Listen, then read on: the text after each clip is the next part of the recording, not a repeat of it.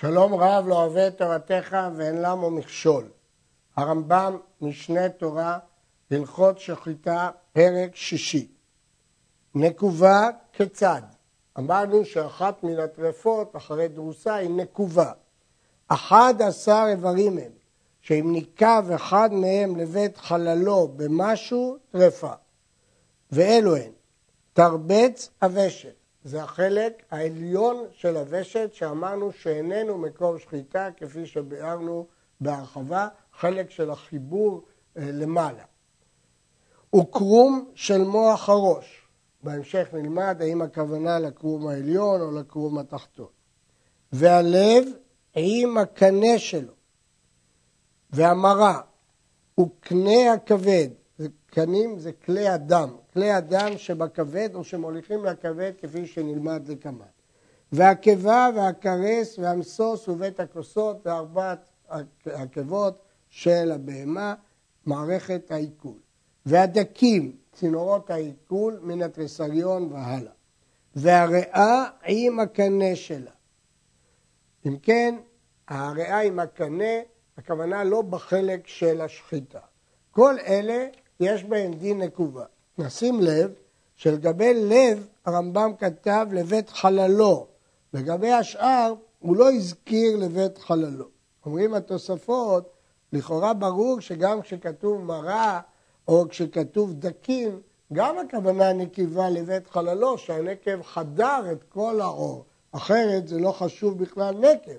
רק בלב היה צורך לומר את זה כיוון שהלב עבה. אבל בשאר זה פשיטה שהכוונה ניקב לבית חללו. תרבץ הוושת, כבר ביארנו שיעורו. בפרק א' הרחבנו מאיפה הוושת ששוחטים ומהו החלק העליון שנקרא תרבץ הוושת. שהוא המקום מן הוושת שאינו ראוי לשחיטה. אם ניקב לחללו במשהו, טרפה.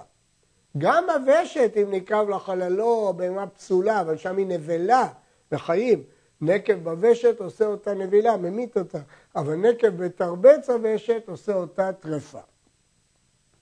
שני ממילא יצא, שאם אדם שחט לא במקום, בתרבץ הוושת, ואחר כך המשיך בוושת, זה לא כמו הגרמה רגילה, שאם הרוב במקום הנכון, זאת שחיטה כשרה, מכיוון שכאן, ברגע שהוא התחיל בתרבץ הוושת, הוא נקב אותו. ברגע שנקב אותו, הוא כבר טרפה, אז אפילו שישחט את כל הוושת, זה לא יעזור כלום. שני קרומות יש למוח של הראש, תחתון ועליון.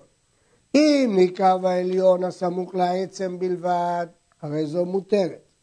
ואם נקרב התחתון הסמוך למוח, טרפה. ובכן, יש שני קרומים, קרום עליון וקרום תחתון, למוח. כאן יש כמה וכמה שיטות בגמרא. סברת הריף, שנקרב התחתון לבד טרפה. אבל העליון היא כשרה. סברת הראש, שאם ניקב העליון אפילו בלי התחתון טרפה, כי התחתון רך ועתיד להינקב. אבל התחתון ולא העליון, לפי הראש משמע שכשרה, כי העליון יגן על המוח. השלישי, זאת סברת הבהג, שבין ניקב העליון לבדו ובין אם ניקב התחתון לבדו, היא טרפה. מהי אם כן שיטת הרמב"ם? תלוי בנוסחאות. בנוסחה הכתובה אצלנו, שאם ניקב העליון הסמוך לעצם בלבד, הרי זו מותרת. ואם ניקב התחתון טרפה, משמע לפי הנוסחה שלנו, שאם התחתון ניקב לבד, היא טרפה. אבל יש נוסחה אחרת, שכתוב בה, ואם ניקב גם התחתון הסמוך למוח, טרפה. כלומר, לפי הנוסחה הזאת, זה עד שינקבו שניהם יחד. וכך כותב המעשה הרוקח בשם מרן, לפי הנוסחה של גם צריך שניהם, אבל לפי הנוסחה שבחרו בספר שלפנינו, במהדורה שלפנינו, אז רק התחתון לבד כבר הוא מטריף. ומשיתחיל המוח להימשך לשדרה, והוא מחוץ לפולין, שהן תחילת העורף, יש שתי בליטות מעוגלות בחלק האחורי של עצם הגולגולת, שחוט השדרה עובר דרך נקב ביניהם אל שאר הגוף, יהיה לקרומו דין אחר. זה כבר לא נקרא מוח, זה התחלה של חוט השדרה, ואם ניקב חוץ לפולין, מותר. כבר זה לא נקרא מוח, וכיוון שהוא אה, אה, נקרא חוץ לפולין, אז זה מותר. המוח עצמו שניקב או נתמעך והקרום קיים, כשרה. אם המוח נקרב, אבל הקרום קיים, כשרה. ואם נשפך כמים או כדונג, טרפה. אם המוח נעשה נוזלי ונשפך כמים, הוא טרפה. הלכה ה' הלב שניקב לבית חללו, בין לחלל גדול שבשמאל, בין לחלל קטן שבימין, לכל חלל יש חדר ועלייה, בין שהוא ניקב לחלל הגדול, בין לקטן, טרפה. אבל אם ניקב בשר הלב ולא הגיע לחללו, מותר. אם הוא לא הגיע לחלל, מותר. וקנה הלב, והוא המזרק הגדול שיוצא ממנו לריאה, הרי הוא כלב, כלי דם גדול שיוצא מהלב לריאה, דינו כלב.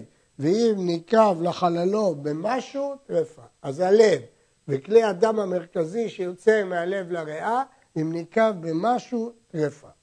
אבל לבית חללו. מרה שנקבע, המרה היא סמוכה לכבד, וכבד סותמתה, חלק ממנה דבוק לכבד.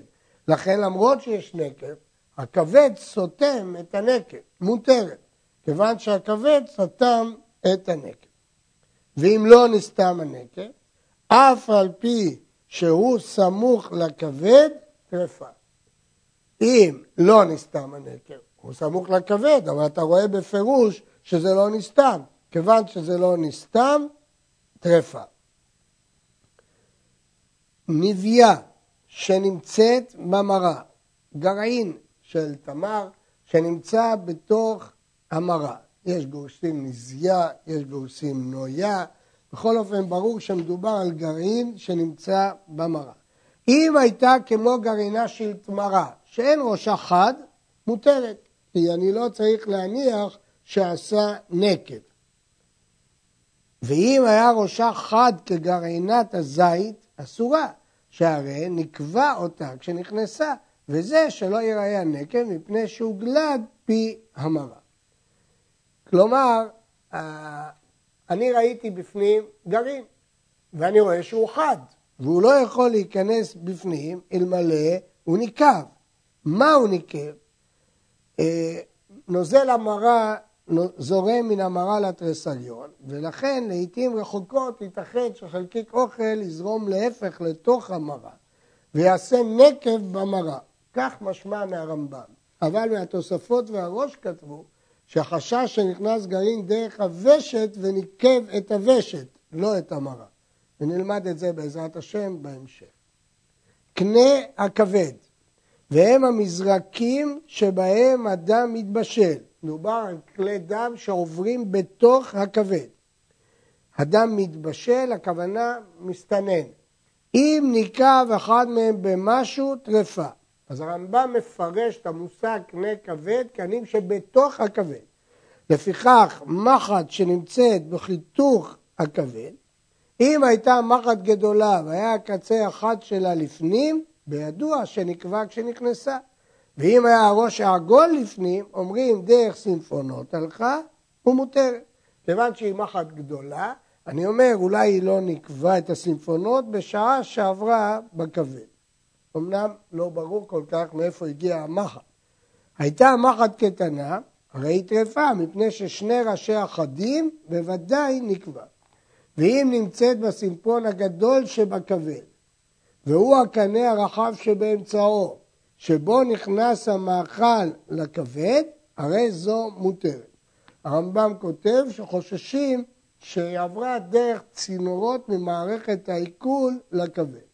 היום הדבר הזה לא ברור, כי היום אה, מפרשים שאין צינורות כאלה ממערכת העיכול לכבד. ובשר כבד שהתליע, מותרת. יש בו תולעי כבד שאין חוששים שהם נקבו את הסימפונות, וזה מותר. הרעב"ד חולק על כל זה, וסובר שכשכתוב פה נקב, הכוונה שחוששים שזה ניקב דרך הוושת, הוא הגיע לכבד דרך הוושת וניקב את הוושת, זה החשש, לא שהוא ניקב את הכבד. דעת הרשב"א שהחשש הוא שמא הוא ניקב את הקנה הפורש לכבד, זה הכוונה הקנה הכבד, הקנה שנכנס אה, לכבד. להלכה, כיוון שאנחנו לא יודעים היום להגדיר מהי מחט גדולה או מהי מחט קטנה, יש כאלה שאומרים שאוסרים, אבל הרמב"ם לא כך, הרמב"ם חילק בין מחט גדולה למחט קטנה. הלכה י' קיבה שנקבע וחלב טהור סותם את הנקב, מותרת. יש שומן מעל הקיבה, על הקיבה יש חלב שרקום כמו קשת והוא אסור, וכמו יתר משוך והוא מותר. אז אם החלב הטהור סותם את הנקב, מותר. וכן כל נקב שהבשר או החלב המותר באכילה סותם אותו, הרי זה מותר, חוץ מחלב הלב והכיס שעל הלב כולו, והמחיצה שבאמצע הבטן המבדלת בין אברי המאכל ואברי הנשימה. והיא שקוראים אותה ואחר כך תיראה הריאה, כוונה השרעפת, והיא הנקראת תרפש הכבד. והוא המקום הלבן באמצעה. השרעפת היא מחיצה בין בית החזה לחלל הבטן, והיא יש בה שרירים וגידים, והגידים באמצע הם קשים, השרירים הם רכים, ודינם כבשר שהם סותמים. וחלק המעי האחרון, החלחולת שמסתיימת בפי הטבעת, שאיברים אלה אינם מגינים, לפי שהם קשים, ונקב שנסתם באחד מהם אינו כסתום. ובכן, לסיכום, יש חלב שהוא סותם אם הוא רך, וזה השומן הטהור, ויש חלב שהוא לא סותם, אותם חלבים שהרמב"ם מנה אותם כי הם קשים ולא יכולים לסתום נקב. וחלב חיה, שכנגדו בבהמה אסור אינו סותם אף על פי שהוא מותר באכילה. פירוש הדבר. הרי בחיה אין דין חלב שאסור, רק חלב בהמה אסור. אבל פה לא הולכים לפי איסור והיתר, אלא אותו חלב, זה רק סימן שבבהמה אסור, למרות שבחיה הוא מותר, אבל זה סימן שהחלב הזה לא סותם. זאת אומרת, לא האיסור וההיתר קובעים, אלא אם הוא קשה או רך, ולכן אילו זה היה בבהמה, זה היה חלב טהור, סימן שהוא קשה והוא לא סותם, אז גם בחיה הוא לא סותם. קרס שנקרב טרפה, ואין לו דבר שיסתום אותו, שהרי החלב שעליו אסור, וכן המסוס ובית הכוסות, שניקב אחד מהם לחוץ, טרפה, ואם ניקב אחד מהם לתוך חלל חברו, מותר. ובכן, הכרס שנקבע אין לה היתר. למה? כי אין שום חלב מותר עליו, ואמרנו שרק חלב טהור הוא סוטה. המסוס הוא בית הכוסות ממערכת העיכול של הבהמה, שניקב אחד מהם לחוץ, טרפה. אבל אם ניקב אחד מהם לתוך החלל חברו, המחיצות הפנימיות שבהם מותרת, כי הם מגנים אחד על השני, ולכן הנקב לא מטריף. מחט שנמצאת בעובי בית הכוסות, כשרה. ואם נקבע נקב מפולש לתוך חלל בית הכוסות, ונמצאת טיפת דם במקום הנקב, טרפה. שוודאי קודם שחיטה נקרא. אבל אם אין דם במקום הנקב, הרי זו מותרת, שמא אחר השחיטה דחקה המחט ונקבע. נשים לב, אם היא לא הגיעה לתוך החלל, אם הנקב לא מפולש לחלל, בכלל זה לא טרפה, כי אמרנו שנקב זה רק בחלל.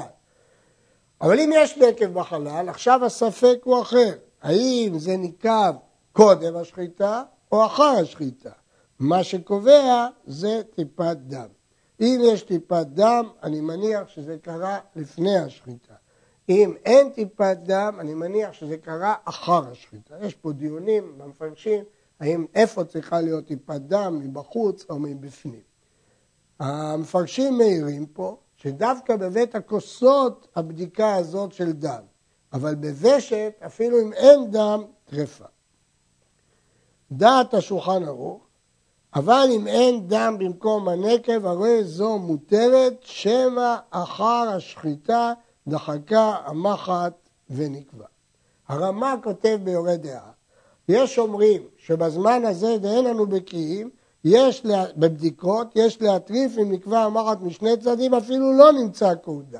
ואין לנו סומכים על בדיקתנו, מחר דנקרב משני הצדדים. ובכן הרמה, הרב איסטרליש כותב שלמעשה לא כמו הרמב"ם והשולחן ערוך, אי אפשר לסמוך על בדיקת טיפת הדם, אלא הכל תלוי נקבע משני הצדדים, ואז היא טרפה.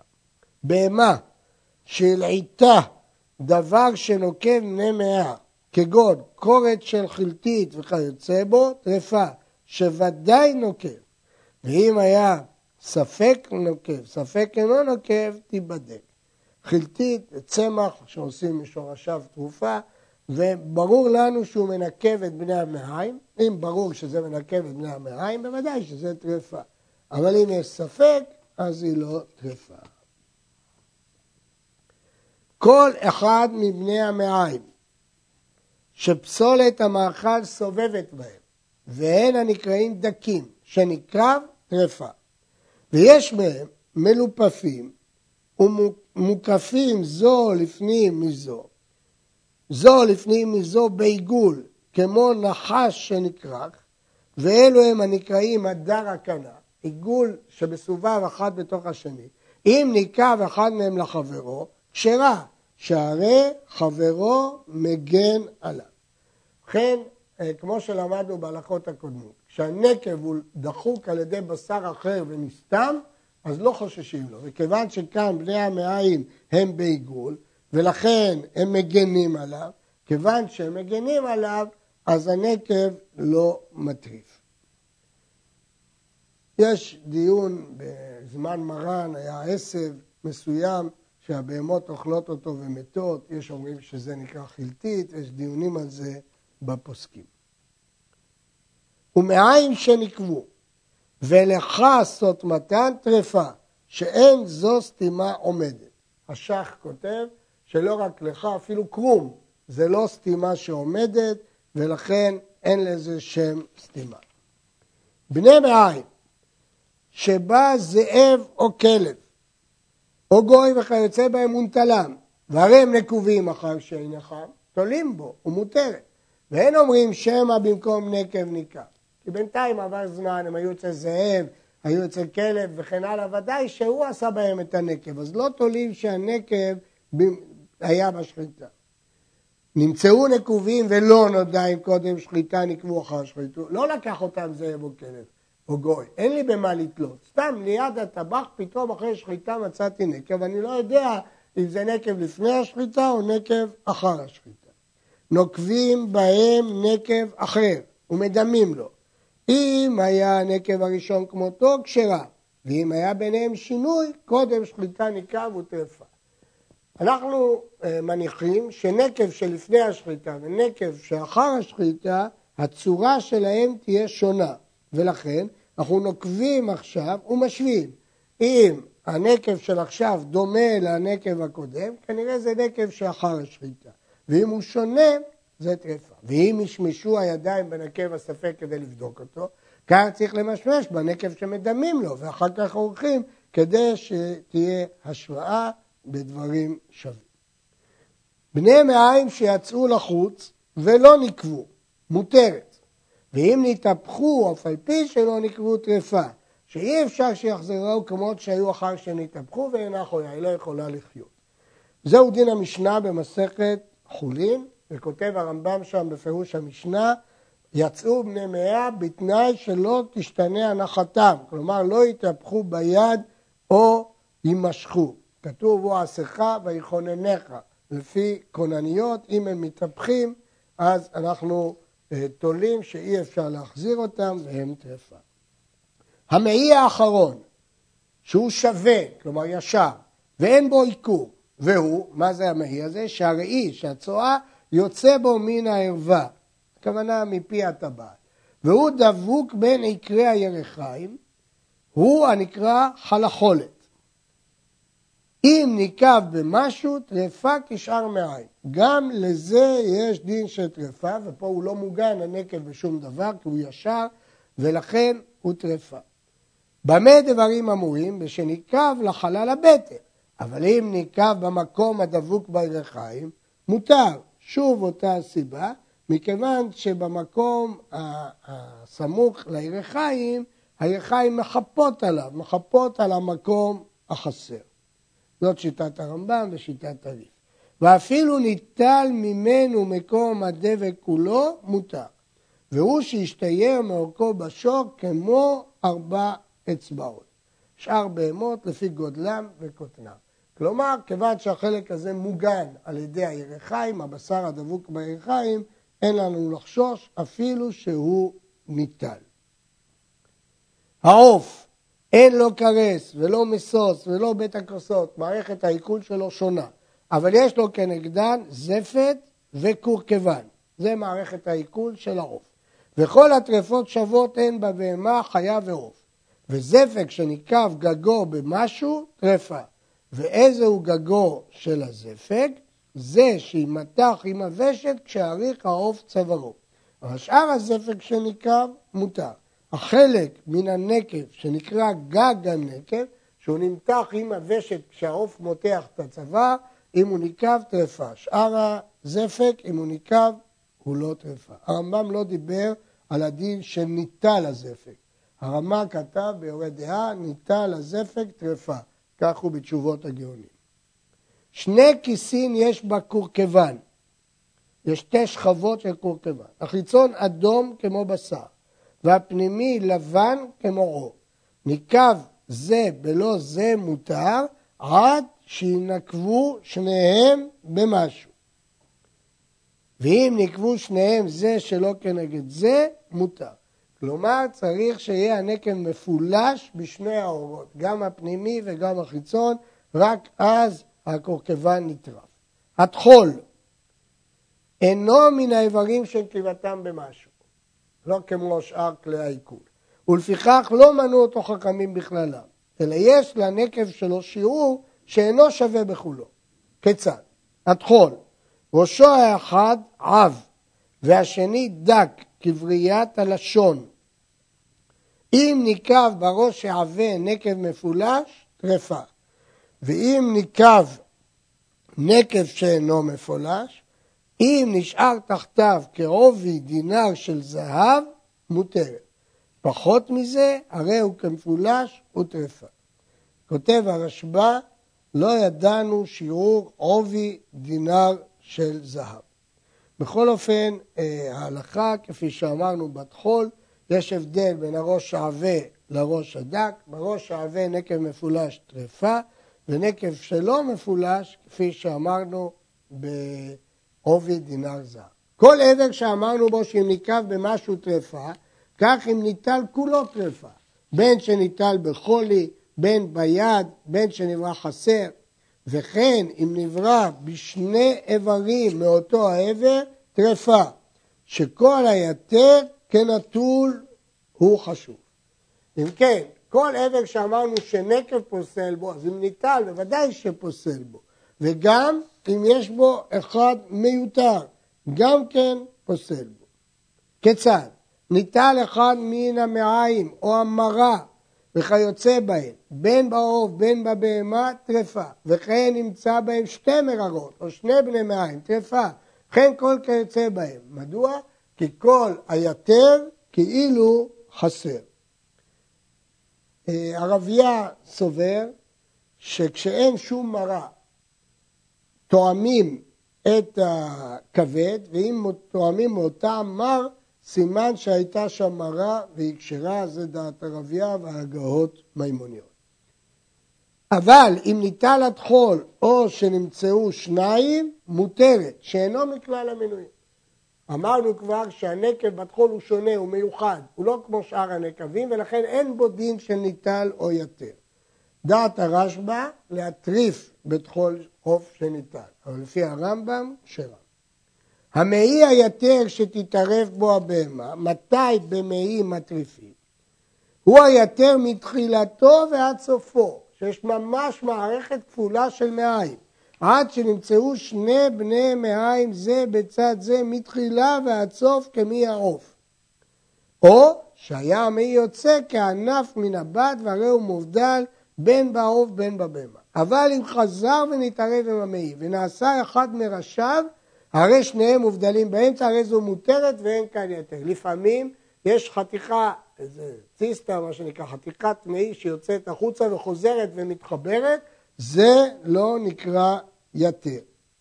יש בעניין הזה הרבה גרסאות ופירושים, מה פירוש מתפצל ומתחבר, יש פה דעת בהלכות גדולות, דעת ראשי, אבל נתרכז בדעת הרמב"ם, לפי דעת הרמב"ם. אם יש מערכת כפולה של מעיים, זה טרפה. אם מעי יוצא כמו ענף נפרד, טרפה. אבל אם הוא יוצא, יוצאת חתיכה וחוזרת ומתחברת, זאת איננה טרפה, אלא כשרה. עד כאן.